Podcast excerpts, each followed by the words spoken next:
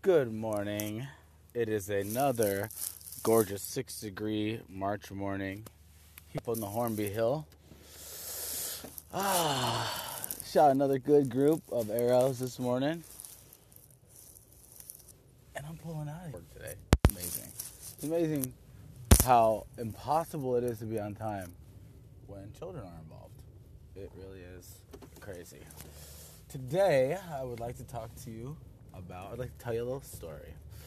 I want to tell you about my first two hunting trips. Oh, yeah, hold on. Let's see.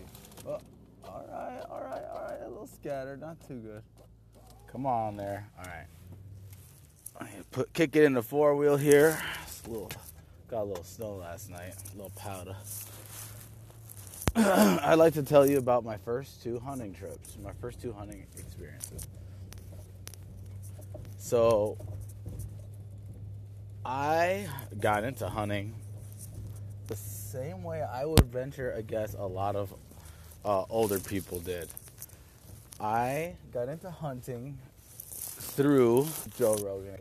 I bet that is such a common, common, uh, common story. I haven't heard it too many times, but I, I just there's a bunch of people all around that are like me that were just like on board, and it started with Joe Rogan and Steve Rinella, and I remember listening to that podcast, his first one, uh, when I just had graduated college. I had moved back home, and I was living in my parents' basement. So cliche, and. Uh, uh, I was listening to that podcast and I was just like thinking it was crazy. And uh, in college, I had my, my best friend and I, uh, we lived in the same apartment, and we went vegetarian for a couple months.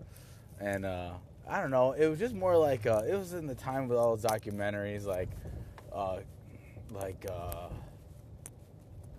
I don't know, a bunch of food documentaries. The the juicing documentary. I remember I did that juicing thing for a while, and I, I think in all in the effort it was to get uh, more ethically sourced food.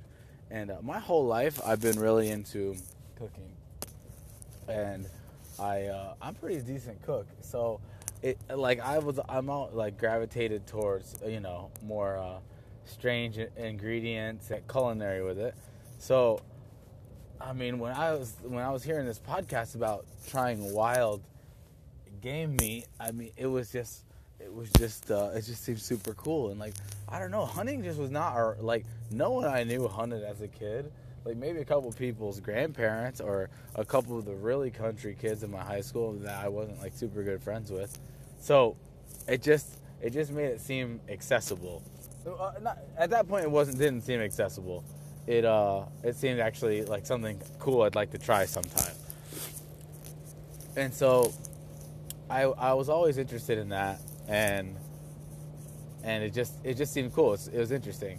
So it was interesting after I'd heard that that, and I listened to a couple other Steve Rinella podcasts, and that they were all very cool sounding, and it sounded like an awesome thing. So, um, at the time, let's see, let's get to a different period in time. So, I get back. I moved to New York after I moved back home from college. I go to New York. I move back home again and I start going to the community college there, and I start uh, making some friends there. I get a job at a restaurant on our main, our town's main street there, and our town's a little bit of a tourist town, so there's always there's a pretty nice restaurant and bar scene. So, I got a job at one of the fa- at one of the fancier restaurants as a busboy, and there I became friends with my friend who's still my good buddy to this day, Nate Schallenberger. And he and we were hanging out. We had a great summer. Uh, in between, you know, it was in between classes, so it was just a time of work and play. So then he introduced me to his good friend Austin Hill, who has become my like main hunting mentor. He's he's the guy, man. He's been hunting since he was like 12. Um, he's he's the he's the man. He really is like a jack of all trades. Anyway, I was at his house for the first time. We were all hanging out. We I think we had gone fishing earlier in the day at a at a gravel pit or something near Austin's house, and we ended up chilling back at Austin's house chilling. And in his room, he had uh, deer skulls, uh, a stuffed squirrel, a bunch of guns, and I just remember like I had never really seen someone my age. He's younger than me by a couple years, like four years, and he had all these guns in his room, and I was like, dude, you just like have all these lying around? He's like, yeah. I'm like, that's just it was mind boggling to me, and um, and he just had all these different sweet ass guns, and I started asking him about it, and then he had like a, I was like, so you like hunt with all these, and then he was like, yeah, that's what you do with them, and then I just started asking him a million questions. This is in the summertime, and I just started asking him a million questions about all of it, about like how you even go about hunting, what do you do, and he just started to tell. He was very patient with me, answered all my questions. He was like just you know, answering, answering. I, just, you know, just we were just talking about it. It must have been for hours, and um, and he, I was just like, holy crap! He's like, dude, you sound like you're interested in it. Like, you should get your hunting license, and we'll go. And I was just like, really? You take me out? And he's like, yeah, of course. And it was like nonchalant, totally whatever. So I remember just that was as he like planted the seed in my head, right? And uh, we had, like I said, I was into fishing before hunting, so I we would love field and stream because it was just you know it was like they have all the different types of tackle, all the everything fishing, and they had all the hunting sections, and we go there and oogle at it, and um, and when you go there, they start sending you flyers. So I got a flyer in the mail, and it said. Uh, a Remington 747 or 743, something like that, uh, with the scope, multiple calibers available, 250 bucks. So I saw that, I was like, is that real? And that gun looked so sexy. And it was all black synthetic stock, black scope, everything. And I was just like, man, that looks sick. And um, I remember I was thinking about it and thinking about it. And I went to my friend Devin's house, who I'm still friends with today. And it was a snow. It was the first snow of the year, and like must have been October, like an early snow, October, and or or maybe even November, early November. And I remember it snowing, and and then at late night before I woke up, I'm like, I'm gonna go buy that gun. So I think maybe I still had a little booze in me because it just it, made me pull the trigger, so to speak. no pun intended. Um, so I ran over to Field and Stream, and I was like, I want this gun. And then so they're like, well, what caliber you want? I don't know dick about calipers. I'm just like, um, well, I don't know.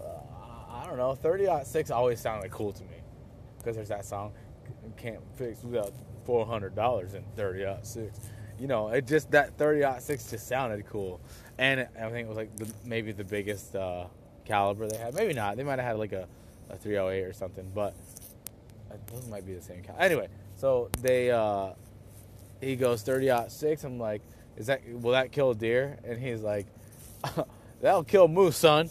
And I was like, uh, I'll have that one. it's like moose. Can I even fathom that? I, I, can I even picture going to go hunt moose? So I was like really stoked. So I got that gun, and I called Austin. I told him about the gun. He's like, "All right, well, now you got to get your hunter safety course." So literally, I was like, "All right, I'm getting," because I think the season was to start in two weeks. So I had two weeks to get my hunter safety course. And if you know about hunter safety courses, they're like in New York, they're like they're like at these little municipal buildings or rod and gun clubs or just random places. And the classes are not very big usually. And it takes if you if you can find one if you can find a full day course those are the ones to go to but those fill up the fastest. And then they offer multiple two day courses. So it's a couple hours each day and it's it's like a it's a two day thing, but they're normally meant to be done around you, right? So the the the only one that I found, the closest one that I found that was before hunting season, was in Columbia County. Uh, in some, I think it hurt. Maybe maybe it was Herkimer. I think it was close to Poughkeepsie. I don't know. It's far away from me, like four hours away. And uh, I had to work the night before, and it was a two day course. So I was gonna have to stay overnight there. It was the only one I had available. So I uh, I went there. I just I I I was it was started at eight in the morning. The class started at eight in the morning, four, four hour drive. So, or maybe it started at like nine in the morning, ten in the morning. I don't remember one of those days. But I had to take off a couple days of work, and I went out drinking the night before, and I ended up sleeping in a little late, and I had to run. I sprinted to my car, which was about a mile away. Not sprinted. I jogged fast. I ran to my car, and I still showed up an hour late, but everything went fine. They let me. Uh, they let me show up late. No, not too much bullshit. They're pretty lenient at those classes. I probably could have just showed up at one of them closer to me and just walked in. They're usually pretty cool, but I didn't know that. So I ended up sleeping in my car. Uh, I ended up sleeping in my car at a Walmart, and at the Walmart, I went in and bought a bunch of paracord, and I uh, did like one of those summer camp things where you like uh, I forget what it's called uh, but I made a gun. I made a gun sling uh, while I sat in my car before I went to bed, listening to podcasts and stuff. So, and then the next day I took my hunter safety course, and then I had it. It was all done. I was good to go. So that was my first gun. So I, ha- I have my gun. I have my safety course uh, now Austin's like, well, dude, we should probably get you on some kind of like smaller hunt before you just go hunt deer. Because Austin had then introduced me to his mentor. We'll just call him Dave. I, I, don't know if he wants both his first and last name out of here. We'll just call him guy named Dave. And he then, we, we talked about a bunch of stuff, but uh, he was he was another mentor figure for me. So Austin was like, "Well, we should go on some kind of hunt before we go on that deer hunt." So he's like, "Well, last last week, whatever, I went hunting pheasants with uh, these two older guys. Why don't we go do that?" So I was like, "Pheasants? Fucking yeah, dude, sweet, load it up, let's do it." He's like, "Do you have a shotgun?" And I I borrowed this shotgun from my dad that he had. He just had this gun lying around for I don't know because he felt like he should have a gun. But it was literally, it's literally like a uh, a Mossberg 500 from maybe the 80s, the early 80s, and it's uh, it's got one, it's it got no choke tubes. It's just improved cylinder. It's and yeah, it's it's a real beat up old gun, but I've shot quite a few uh, quite a few uh, animals with it, so it, it works. it jammed all the time. anyway, so it, like it would get uh, it would get the the cartridges stuck in the tube, loading tube, and like and you'd rack them out, it get stuck in there too. It was beat the shit, but it worked. So I borrowed that, and we went hunting at this place in Lindley, and Lindley, New York, and uh, not too far from our house. And when we got there, as soon as we got there, it's like this farm that they just stock pheasants on. The state stocks them. The guy lets them stock them on his land, and he lets people hunt it. So we get there, and we hear the cockbirds uh, chirping. We can hear them talking to each other, and so we start walking on through the brush. Through, we're walking through the brush, and it was a frosted over morning. I mean, I think I had on pack boots that I had bought from Goodwill some old Sorel Packwood boots that I got at Goodwill. Um, I don't even know, man. Like, just whatever clothes I had. There's a picture of me on this hunt. I, I could, I could tell you exactly what I had on. And I've actually lost uh, this zip up thing that I'm really pissed about that I still miss, but whatever. Um, so we're walking through this. We're walking through cattails. We're walking through all kinds of frozen stuff. My legs are soaked. I don't think I had long johns or anything on. I think it's just straight leg was soaked in ice water. We had his uh, new golden retriever puppy with us, and uh, we ended up. Let's see. Okay, so we were hunting in this uh, bottom, in this. Oh my God, the river's completely frozen over. Hilarious. We were hunting in this bottom, this like uh, drainage kind of thing, around some cherry trees. And uh, right then, a, f- a cockbird pheasant flushed up in front of Austin, and he shot it, dropped it, bam. And I remember him, we going over to it, and I remember like just looking at that pheasant and being like, holy crap. This is like a wild chicken that Austin just shot in front of me. It was just crazy.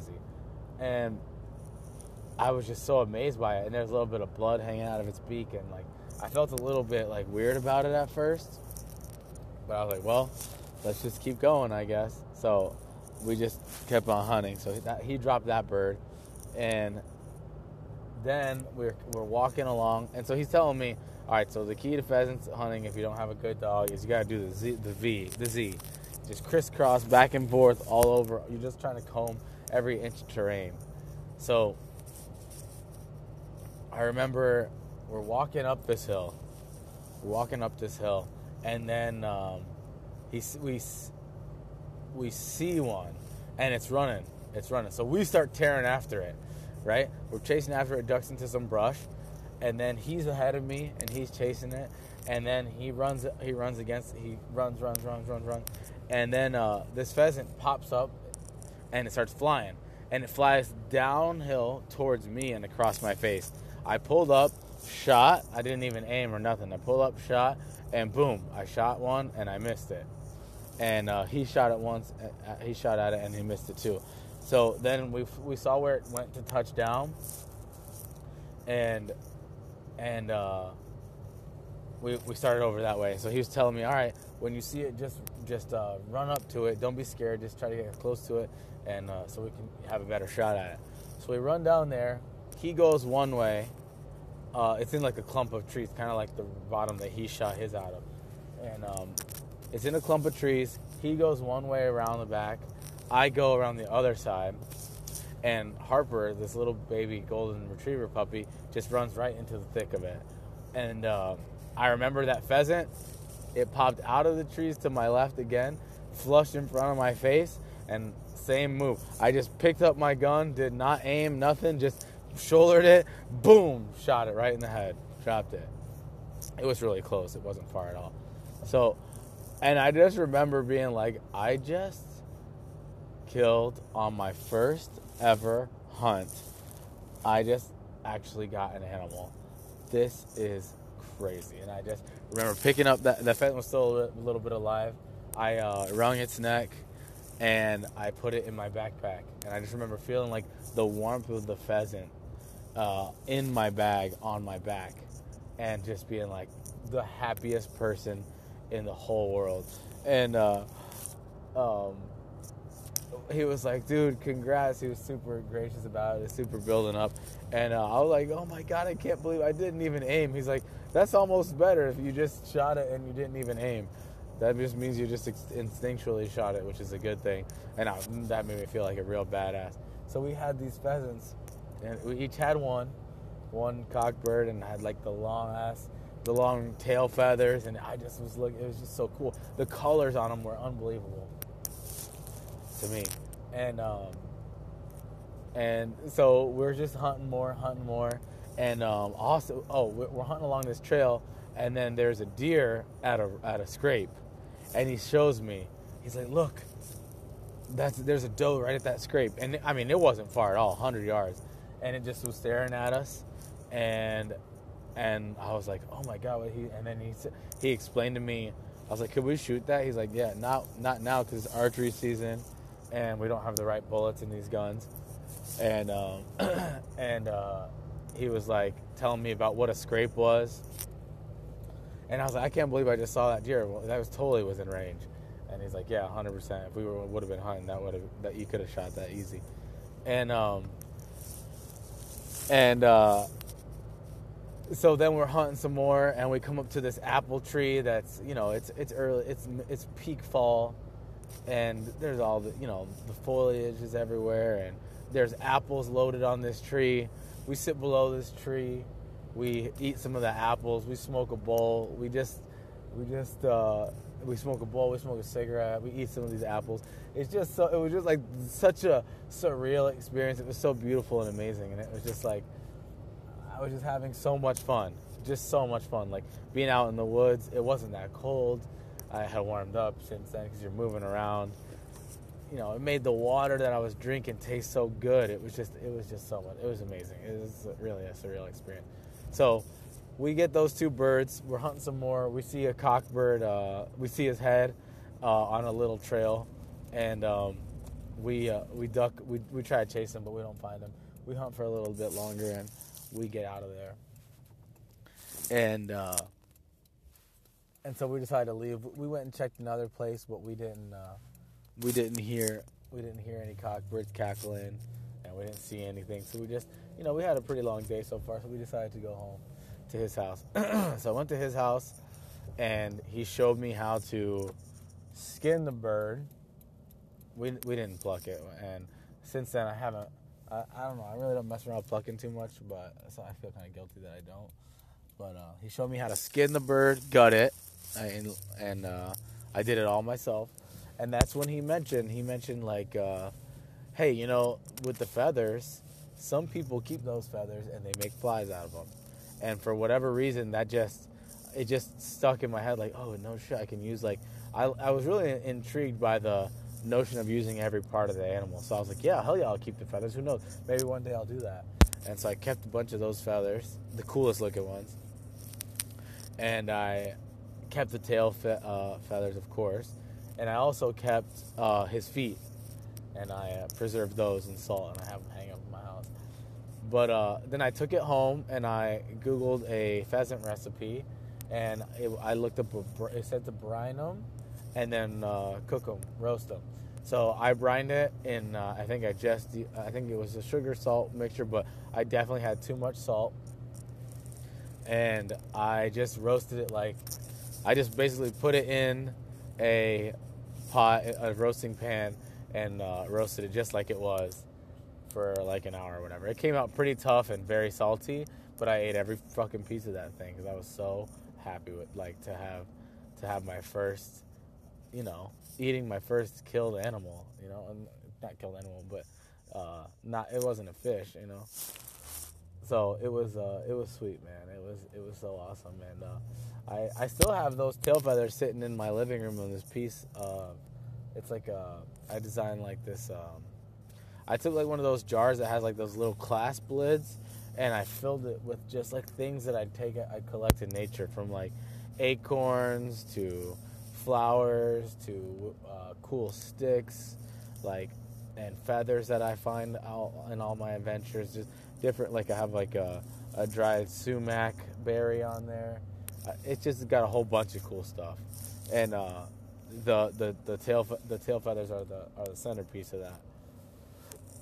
And uh, another group of those feathers I I use to tie flies with, and uh, and so it's just and and the the feet also hang up in a prominent place in my house. Oh, and I and I'm looking at it right now. I kept so there's this rosary that I have hanging from my rearview mirror that uh that I don't know. I just oh, I've had it since I got my first car, and in it I have two feathers. I have one of the secondary wing feathers from that pheasant, that first pheasant that I shot, and there's actually a little uh, dent knocked out for where the BB, one of the BBs hit it, and I on the other side, it's, it's jammed in the hole of the cross that. Uh, that is on my rosary, and the other feather I have on it is a uh, curled tail feather from the first uh, Drake mallard I shot. So they hang with me every day, man. And uh, I'll tell you about that other hunting story another time, I guess, because I just pulled up to work. But anyway, thank you for listening. I hope you enjoy the story and uh, I hope to provide a lot more. So, thanks. Love you. Bye.